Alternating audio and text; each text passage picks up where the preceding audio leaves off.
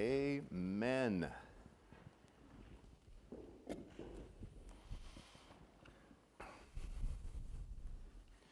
If you have your Bibles with you or a Bible app, I invite you to join me in Philippians chapter 1. We're looking this morning at verses 27 to 30. Philippians 1, verses 27 to 30. We're four weeks into our three month consideration of Paul's love letter to the Christians in Philippi. And this week, Paul challenges the Philippians and us to live lives worthy of our connection to Christ. I'll begin reading now in chapter 1, verse 27. Whatever happens, conduct yourselves in a manner worthy of the gospel of Christ. Then, whether I come and see you or only hear about you in my absence, I will know that you stand firm in the one Spirit, striving together as one for the faith of the gospel, without being frightened in any way by those who oppose you. This is a sign to them that they will be destroyed, but that you will be saved, and that by God. For it has been granted to you on behalf of Christ, not only to believe in him, but also to suffer for him, since you are going through the same struggle you saw I had, and now hear that I still have. Please pray with me. Lord God, we give you praise and thanks for who you are. We thank you for your presence in this world and your presence in our lives. We acknowledge that as we've gathered to worship today, that you are here, and we are so very thankful for your presence among us. In these next few minutes, as we turn our attention toward this text, I ask that you give each of us eyes to see just what you want us to see. I pray that we would have hearts that are soft and ready to receive whatever you choose to reveal.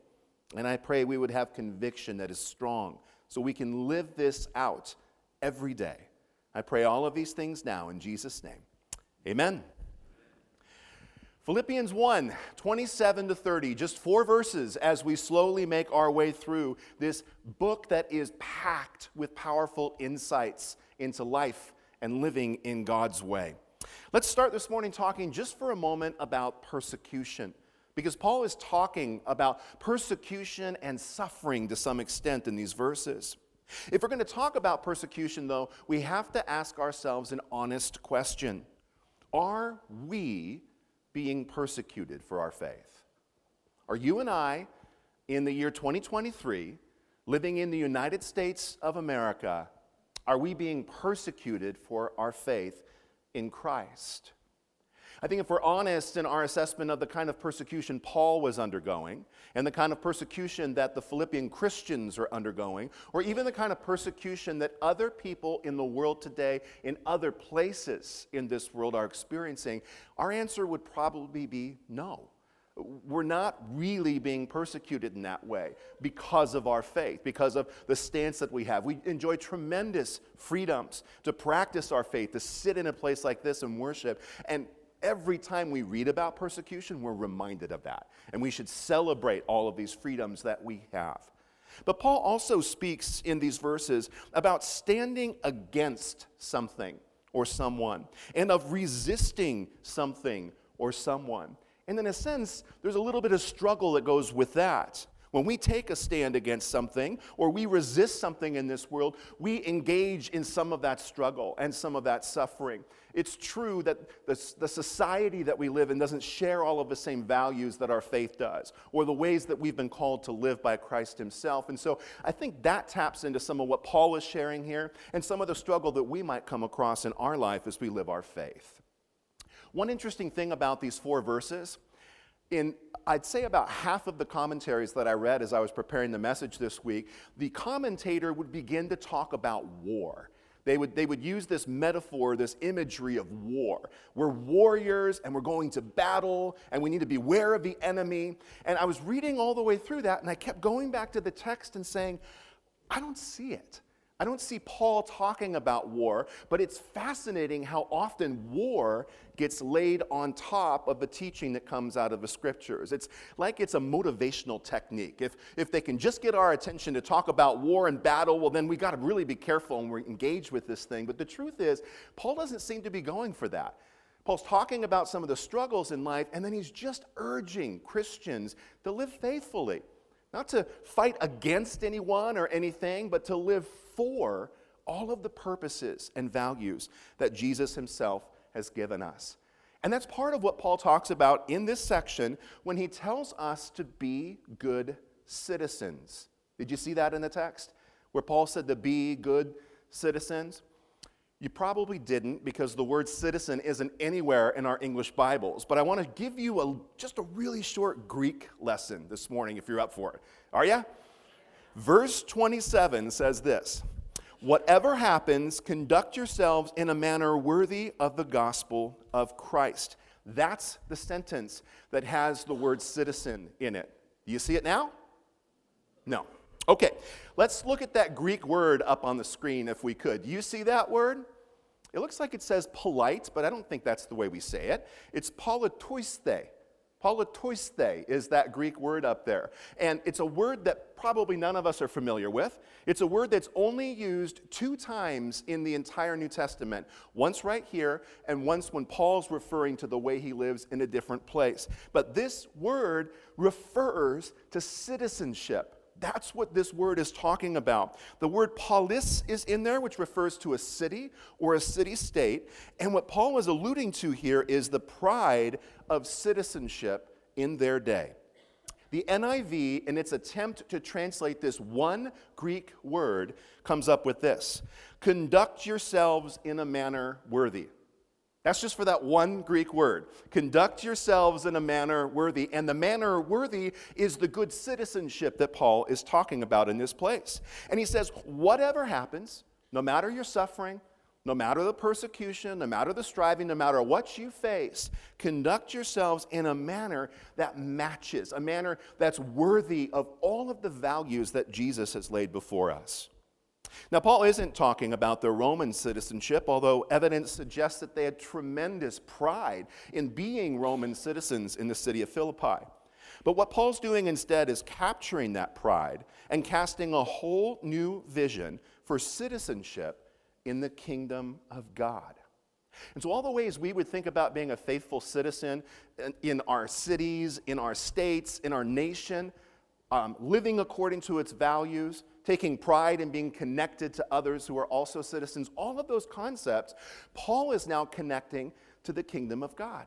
If you are a follower of Jesus Christ, you have become a citizen of a brand new kingdom. And as a citizen, you have tremendous benefits, tremendous privileges, and responsibilities to live as a good citizen, representing the kingdom that you come from. That's the concept that Paul is talking about here. And I think if we look closer at our text, we can see that Paul offers three essentials for good uh, citizenship. Three essentials for good citizenship. I'm taking these three essentials from pastor and theologian Warren Wiersbe, who outlines this text and comes up with them. Now, Wiersbe was one of the ones that went the war direction with this. So he offers three essentials for victory. Don't think that way. Three essentials here for being a good citizen for being a, a whole citizen, for being a faithful citizen of the kingdom of God. The first of these essentials consistency. Consistency. Paul says, whatever happens, conduct yourselves in a manner worthy of the gospel of Christ.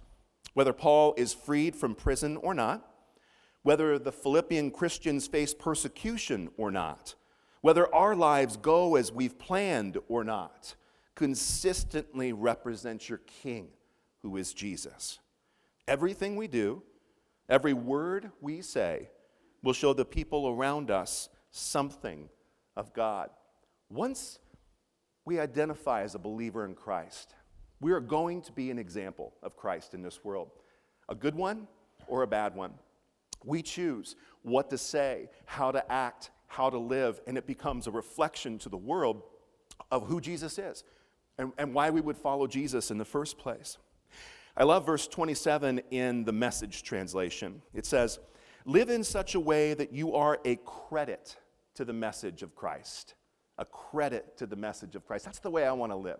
I want to live in a way that would, take, that would cause someone in this world who has zero interest whatsoever sitting in a worship service, learning about Jesus or reading the Bible, to be intrigued enough at the beautiful and faithful way that I live and love in this world that they're interested to know more about Jesus. I want to be a credit to the gospel of Christ, a credit to the kingdom of God. And that's what Paul is encouraging all of us to do. And he wants us to do it with consistency, no matter what we face. In fact, I think when we face difficulties in this life, when we suffer, when we're disappointed, when things don't go the way we want, that becomes an even better time for us to be able to represent well the way that Jesus has called us to live. So, consistency is number one. Number two, cooperation. Cooperation. Paul says, stand firm in one spirit, striving together as one for the faith of the gospel. Be of one mind, of one spirit with one goal in mind. And a word, be unified, Paul says. And then there are these words striving and contending that are used in here. And striving and contending are often used in athletic competition. A team of people is called together to contend side by side. I think that's the imagery that Paul's reaching for here. And just like you, every time I think of team sports, I think of pro cycling. Don't you? yes. Tour de France, all those beautiful races that are going on all the time. That's always what I think of first when I think of a team. And the Tour de France, when it comes, every single team sends eight riders to be a part of a team. But those eight riders are not all similar to one another. They're all pro cyclists, they're all fit, but they all have different abilities and usually different disciplines. The team usually sends one primary sprinter. They are the one that they hope will win the most stages, and they have a lead out person who's also a sprinter but not quite as fast to help them in that pursuit. Then there are those little tiny guys that are the mountain climbers, and they have a chance to win on the highest of the slopes. Then there are those who are time trial specialists, and they're built a totally different way and fit a totally different way. And then finally, there's one person out of those eight who they identify as the one they hope can place the highest overall in the race at the end of the three weeks and the 21 stages that they ride. All of these diverse people come together to form one team. They all know their roles. They're all faithful in their preparation and in the racing itself, and all with one goal in mind at the end. It's a beautiful picture of contending side by side for the same purpose. That's the vision that Paul is calling us to in the church.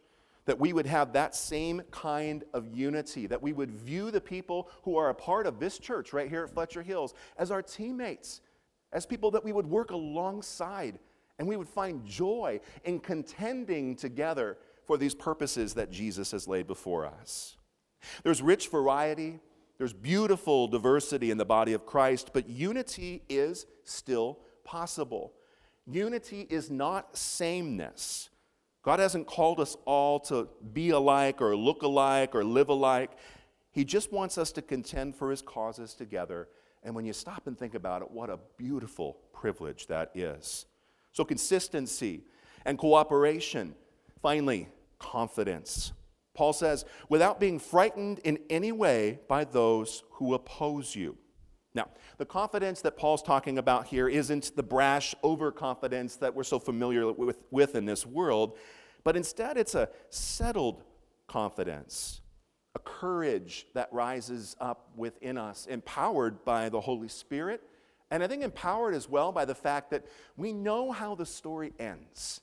We know how faithful our God is, and we know that no matter what we contend with in this world, there will come a day when we are welcomed home by our Heavenly Father to enjoy the fullness of all that we can only see dimly now. This confidence rises from that reality. I think it's a David and Goliath sort of confidence, too. Do you remember that story, David and Goliath, when Goliath is out in the middle of the battlefield and he's taunting the Israelites and he's insulting God as he does so? And little David, who's no one big enough or strong enough to take on Goliath, finally just can't handle it anymore. He can't handle these insults that Goliath is hurling out, and he says, I've had enough. I'm going to go out and take this guy on.